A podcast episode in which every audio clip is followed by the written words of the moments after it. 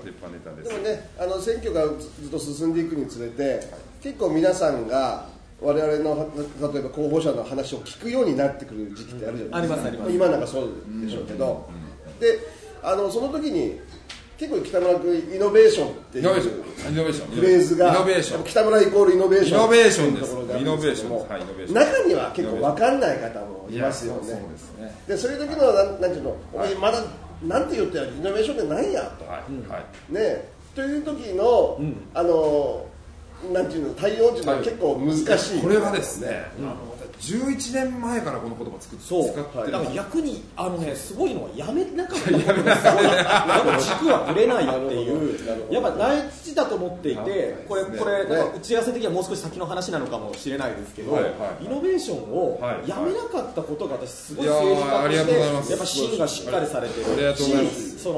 のじゃあ絶対みんなに分かりやすい言葉だけを伝え続ければいいのか政治家はっていう話もあると思うんですよ。やっぱり時代の先をこう見据えるっていう意味で、確かにちょっと有権者の皆さんにはまだ理解浸透しにくい、耳障りが的に良くないかもしれんけど、自分がそう思ってるんだってこう示すことが政治家の役割だと思うんですけど、だからそういう意味でじゅういちねんかんよく使い続けましたね。あの一番の変化はですね、うん、最初はですね、イノベーション何やそれみたいな、うん、そうですね、分からんみたいな、お前日本人やろ、英語使うな、いや英語みんな使ってると思うけどなとか思いながらですね、うん、そういうようなありさまでしたけれども、うん、最近はですね、うん、あのまあ、そういうあの意味、意味ってどういうどが意味とかですね、うん、聞いていただけるようになって、結構ね、あの実はあの国会議事録とか検索できるシステムがあるんですけども、ホームページでインターネットでつなげれば誰でも使えますが、イノベーションっていう言葉をですね、うん、検索をしてみるとさんびゃっかい以上出てきます、年間、うんうん、もうだから毎日使われているというような言葉なんですけどもね、うん、新しい価値を作っていこう、うん、新価値の創造っていうのを私はこのイノベーション、新聞にするとですね、技術革新になっちゃうんですよね。はい、じゃあじゃあ僕ら高校の時、政経の授業それ習いました。イノベーションイコール技術革新。でもちょっと違いますよね。ちょっと違うんですよね。違いますよね。あのどんどんやっぱりこのイノベーションを起こしたのが人類のこの文明の進化の歴史みたいなもんであって、まあいろんなものがまあ今先人たち先輩たちがたくさん作ってきていただいた。今ある環境とかものとか制度とかあるんだけれども、それを組み合わせたりですね、うん、新しい見方、うん、あずっと前から見てたのを今度は斜めから見てみようかって言って、新しいそれで生まれる何か新しい価値を作り出そうというのがイノベーションなんで、その革新で何にもかもこうひっくり返して変えてしまうということではないですね、うん、ないですね。で新しい価値、いいものを作っていきましょうっていうのがイノベーションでですね、うん、まあ最初ちょっと紫からちょっと言っていただいたんですけど、ちょっと一般的じゃないじゃないですか、うんうん、だからでもこれすごく分かりやすくて、あのみんな誰もが分かる言葉だと、うん、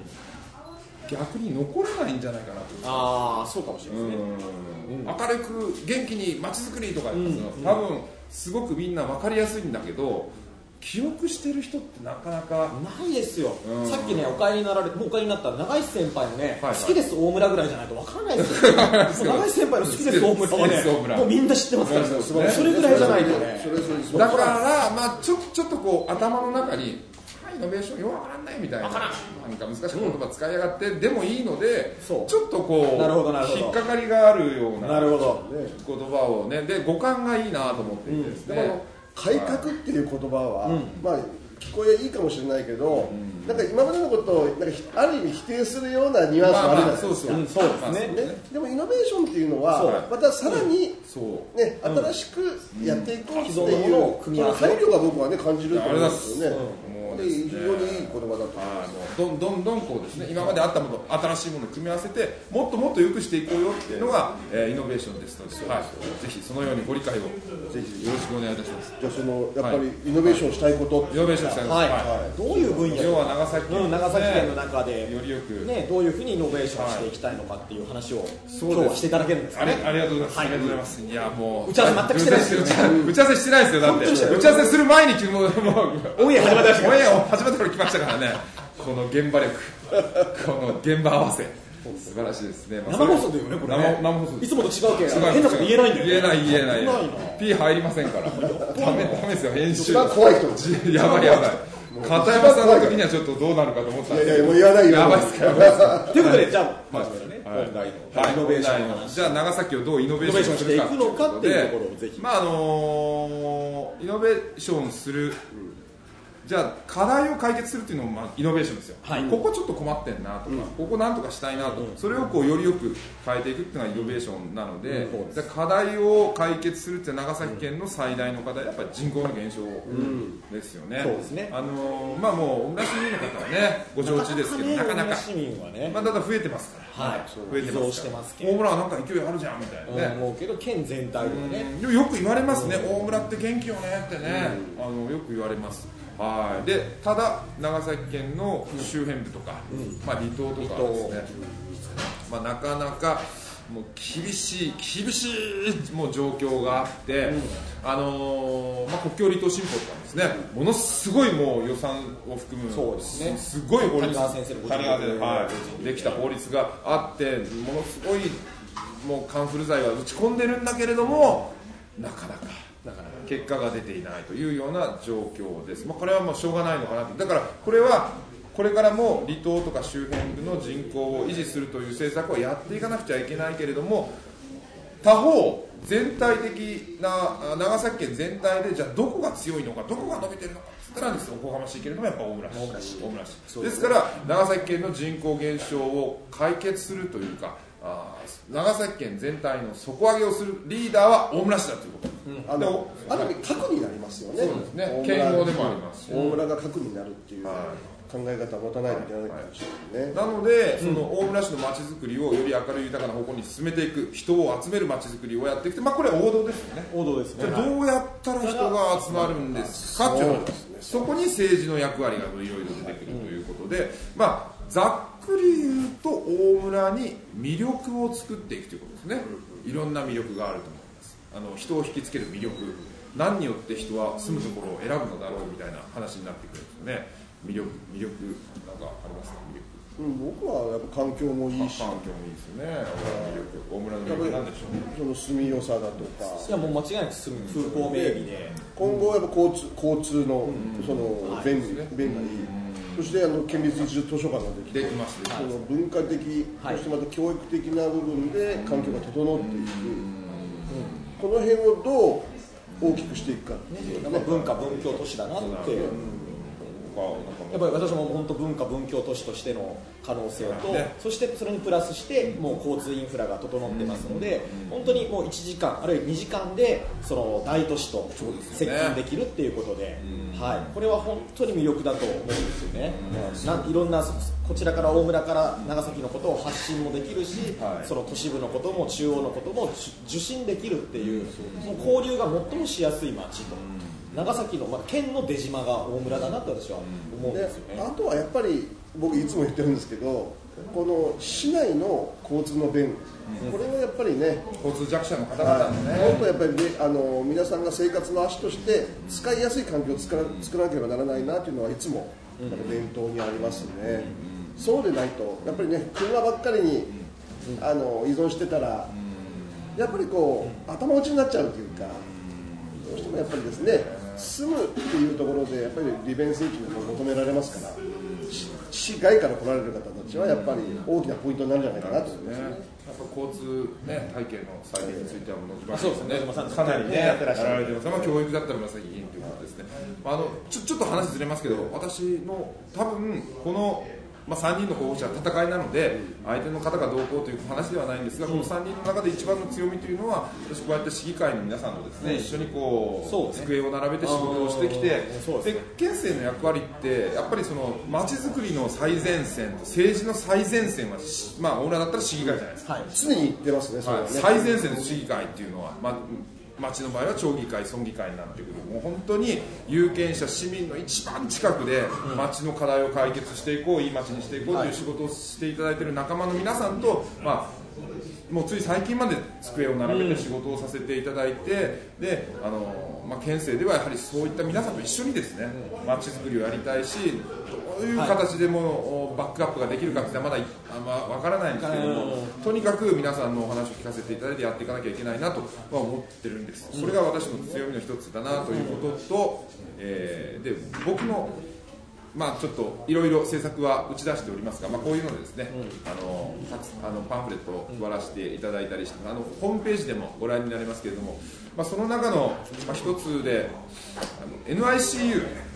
ー の拡充、うん、エヌアイシーユー アイシーユー はですね、うん、あの皆さんちょっと聞いたことがあるんで、あの要は集中治療管理室ですね、うん、N がつくとこれが新生児集中治療管理室、実はですね、多分あのここ今妻がおりませんので、あの妻の年をばらしてしまいますが、はい、えー、妻はですね、私よんじゅうよんさいなんです、うん、まあ、つ妻はよんじゅっさいなんですけれども、うん、実は昨年やっと第一子の話恵まれましたね、うん、本当にありがたいありがたい話なんですよ、うん、なかなか子供ができなくて、やっぱりね、お子さんができないという悩みをお持ちの方の気持ちはもう本当に痛いほど分かるんですけども、えーまあ、ありがたいことに第一子に恵まれまして、うん、まあまあ、おかげさまでね、何事もなく無事に生まれてきてくれたんですよ、うん、ね、やっとこう、なんていうんでしょう、子育てっていうのがこう自分の実感としてね、課題としてあるんですけども、やっぱり、あのー、先生方に言わせるとね、出産でこう無事に生まれてくるのは奇跡ですよと、奇跡なんですよと、で、あのー、まあにじゅうだいぜんはんがね、そのまあ、生物学的に言うと、うん、安全に一番出産ができます。なるほど。ただ今どうでしょうか、うん、私の妻が、ね、よんじゅうでウィザー、うんえー、もう何もなかったのがもう奇跡だというような状況の中でですね、やっぱりこうハイリスク出産が非常に増えてますよね。そうね、はい、で、まあ、エヌアイシーユー、まあ、長崎大学病院、長崎港メディカルセンターと佐世保総合病院とか、まあ、大村は長崎医療センターがあるので、統合型はですね大村だけなんです、うんはい、でそこに エヌアイシーユー はきゅうしょう、要は最大にじゅうよじかん目を離せないような状態、いわゆる未熟児ですとか、はい、そういった方はきゅうにんまでしか見れない状況があって、でやっぱりこれ課題だなっていうのはあるんですよ。やっぱりちょっとちょっとやっぱりね、あの国の整備目標ともね、はいはいはい、達してないです。あ、ここどうなのよっていう。なるほど。確かにね、大村は医療環境は非常に、いやいやいや、長与先生を生んだ土地ですからね、す素晴らしいと、公立病院もある、市民病院もある。はい、あのすごい整ってるんですが、まあ、そういったところがちょっとさらにさらに充実させた方がいいと。長崎県全体はどうなの？県全体でもですね、えーと、平均には届いてないですね。目標数値には届いてないです。若干ちょっと足りない。国の、あの、まあ、こう、こうやってくださいよっていう数値ですね。にじゅうごしょうを超えないといけないんですね。確かね、確か。どうしてもやっぱりその平均出産の年齢が上がっちゃうと、そうなんです。あのもちろんいいことなんですが、うん、もう一人うん、もう一人、ね、意欲的な部分で、いやいや、あの、ね、本人があってもやっぱりご家族の皆さんとかが、うんうん、あのまあまあと、うんまあ、一人でもいいじゃないっていうですね、うん、あの気持ちになっちゃうっていうのもやっぱり事実みたいですよね。そうですね。だからあのやっぱりこうまあね、こう言っちゃ失礼ですけど、聞いたことあるあります？クリスマスケーキって。あ、ありますありますあります。やっぱりそう、あの我々の年代はにじゅうごさい女性が過ぎるとね、なんかクリスマスケーキみたいな話があってですね、えー、もうとにかく結婚しなきゃダメだみたいな話なんですけど、もう今そんなことは全くないですから。もうだってね、もう平均初婚年齢がもうさんじゅっさいをね超えてるわけですから。そうですよね。なので、ただやっぱりその晩婚化が進むと、うん、高齢出産が増えていってハイリスク出産、うん、そういった方々増えていく。やっぱり そ, そうね対応できますよと、大村では安心して出産もできますよというような、うん、環境を整えてますね。これ県政の仕事ですから。いや本当そうだと思うんですよ。はい、県のバックアップが借りないとできないことですし、うんうん、いやいやもうね、もうそのバックアップ悪いとかじゃないと思うんですけど、バックになってそこからどう子育てができるかっていう、うん、そこをね支援するのが私たち政治の役割なのかなと思うんですよね。うん、そこを県からバックアップできれば。あ, あとはあの福祉はどうでしょう。福祉はね、あのにせんにじゅうごねん問題でふたつの課題があって、で誰が介護の担い手になるかということですね。いや 僕, 僕はね、あのいつも責任世代って言ってるんですよ、自分たちのことを、はいはい、子供を育てないといけない、はい、そして片や今度お父さんやお母さんを守らんといかん、うん、っていうところのちょうど狭間にいるんですよ。でも我々世代っていうのはなかなかその政治だとか少ないんだけど、あのまあ、各そういった、まあ、病院だとか、まあ、役所もそうですけど、その中ではやっぱり最前線で働いている方も結構いるんですよね。最前線で働いているからこそまたやっぱ子育てだとか、そのね、お父さんお母さんたちへのその配慮だとかっていうのがなかなかできない環境にあるっていうのも大きな問題かなと思う。ダブルケアですね。そうですね。ダブルケアね。だからそこはね、僕らもね真剣に携わっていかないといけないなと思ってるんですが、もうもちろん福祉のいやいやプロのスペシャリスト、スペシャリストですから、まあですね、今からどうなるかというところ、ね、まあ、福祉事業ですね、まあ、介護事業なんですけども、介護ゲーム制度前からへいせいはちねんからやらせていただいて、おかげさまでにじゅういちねんめになりますけどもね、まずやっぱりあの担い手不足、まあこれどこスタッフがいないというか、そうなんです。介護士はもちろんですけども、まあ、もうどの分野でもね、今、もう保育士がいない、看護師がいない、あのとにかくどんな分野も建設現場でもですね、もう職人がいないっていうのは、もう本当にもう共通したもう人手不足っていうで、それぞれにいろいろとこう解決するような手法があるんですけれども、やっぱり長崎県の強みっていうのは、まあ、アジアと近いと、そうですね、アジアと近い、うん、ね、あのーまあ、東南アジア、タイとかですね、ベトナムからあ日本に来て働きたいなんていう人もたくさんいるわけですよ。ですからそういったところのもう窓口になって、やはりこの、まあ、別にその介護の人材不足を不足するために来てくださいよというようなことだけではないんですけれども、そういう長崎に来ると外国人の方も働きやすいよとかですね、そういう環境を整えていきたいなというのはありますね。はい、だってね、現場がしっかり環境を整えない限り、ね、はい、何も始まらないという、うん、特にやっぱりこれからは、ね、高齢化ももっともっと進むだろうし、そのためにはやっぱりあの空港の、ね、国際線を増やしていかなきゃいけない、はい、そこはね、あるんですよ。空港の戦略については、コンセッションとかですね、言われてますけどね、あ、えーまあ、民間運営権を民間委託するっていうのは皆さん盛んに言われてますけれども、うん、ただ、まあ、離島航路がありますので、うん、そこはやっぱりしっかりね、キープしていただかないと、何でもかんでも採算だけでやっていただける民営化というのはちょっとなかなかね、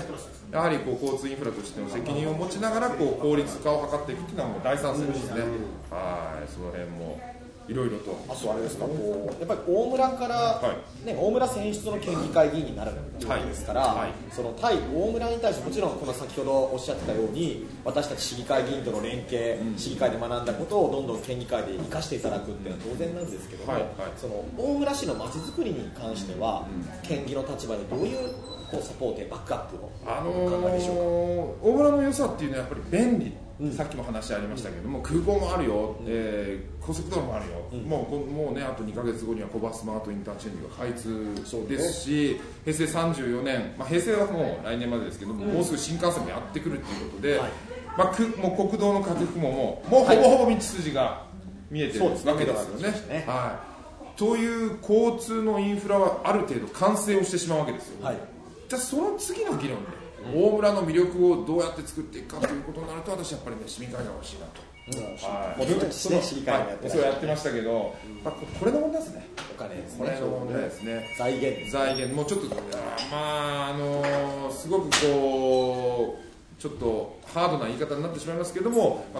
県立図書館の犠牲に市民会館はなったという言い方もできなくはないですよね。思ってる方もいるというか、はい、あの来てくれ、あの県立図書館が来ていただくのは本当にありがたいことです、うん、ありがたいことですけど、その、まあ、おかげでというかね、市民会館を犠牲にしてしまったわけなんですから、県にもある一定の責任は私はあるんじゃないかと思っていて、これまでもやはり市議会で県立のホールをどうだみたいなね、話は議論されていましたから、そのあの新幹線ほら、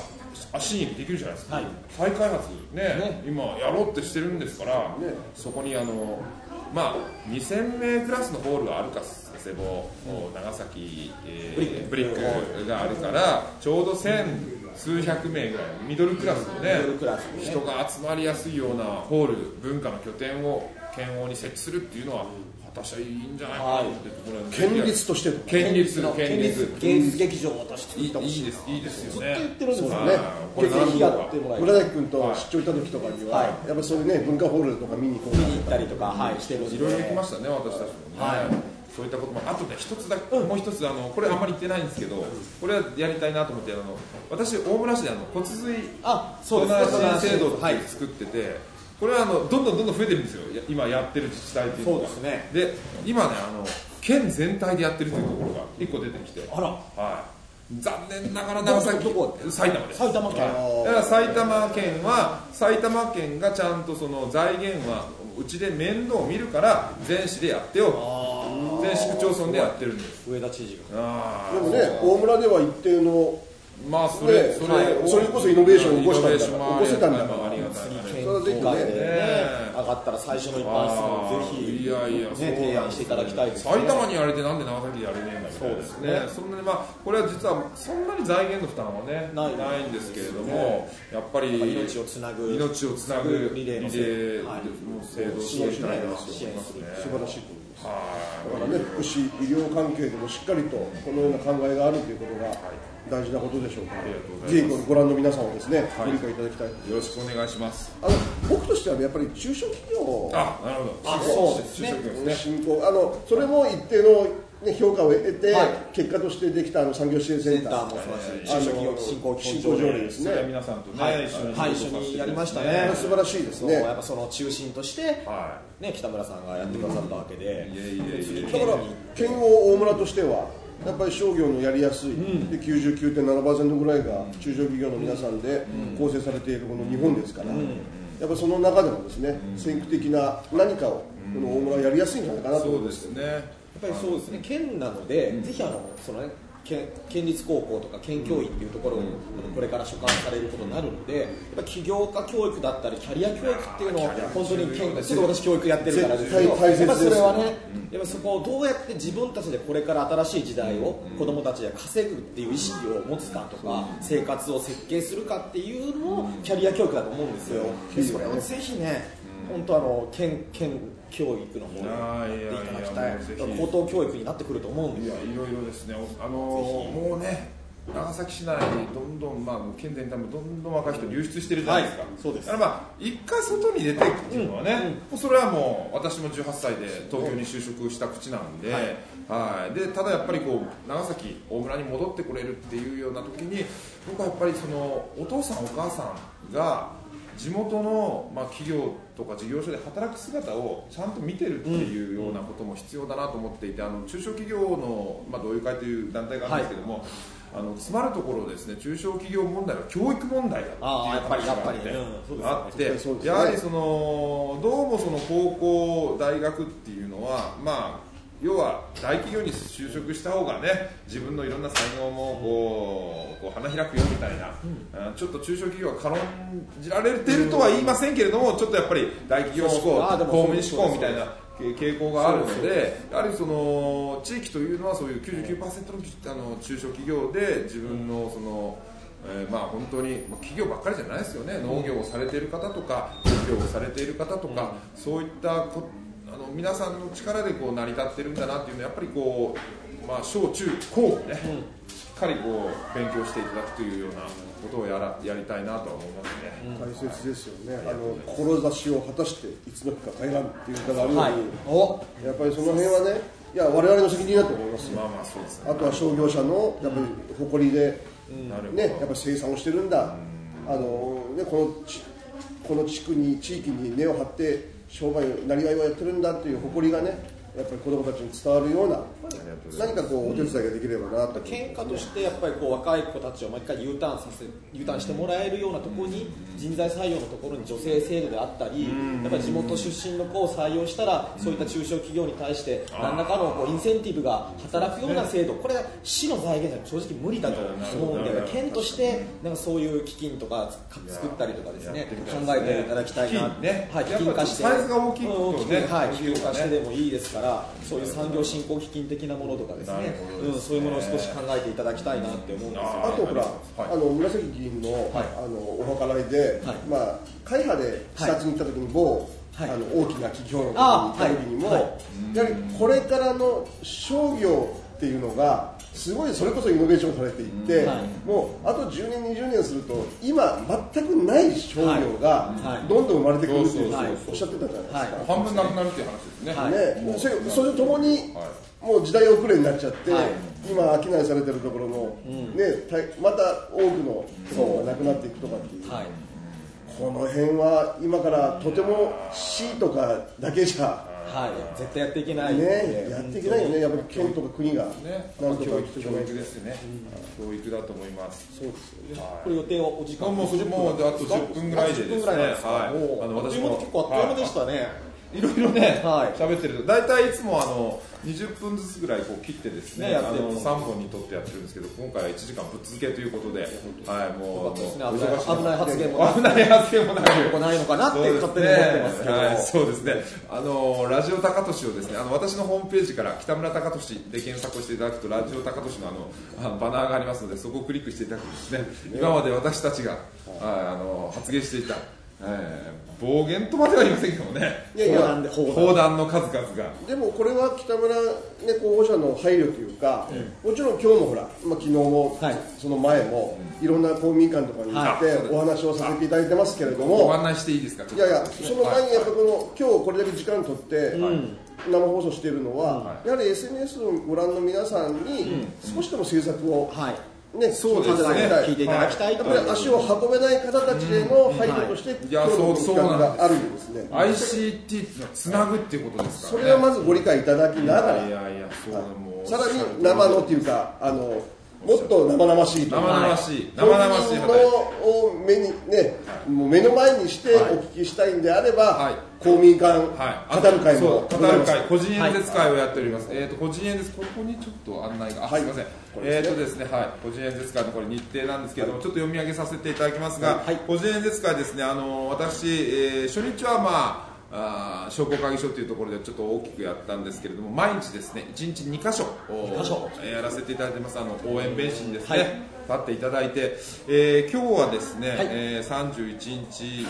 ですから、えー、片町公民館で片町公民館じゅうはちじさんじゅっぷんから、はい、ごごろくじさんじゅっぷん、はいはいえー、だいにかい場は小迫公民館、はい、小迫公民館じゅうくじさんじゅっぷんですね、ごじさんじゅっぷん、はいはい、で、えー、あとですねついたちとふつかは上久原小場、えー、ふつかは小松と西部ということでなっております。あの私のホームページにとかフェイスブックに、うんあのまあ、検索していただければブログとかでも、はい、いちにちにかい場、そうですね、いっかい場目はごごろくじさんじゅっぷん、はい、僕らもどこかに現れますので、はいはい、ぜひあの生で、はい、ご覧いただければと思います、ね、聞いていただきたいな、はいはい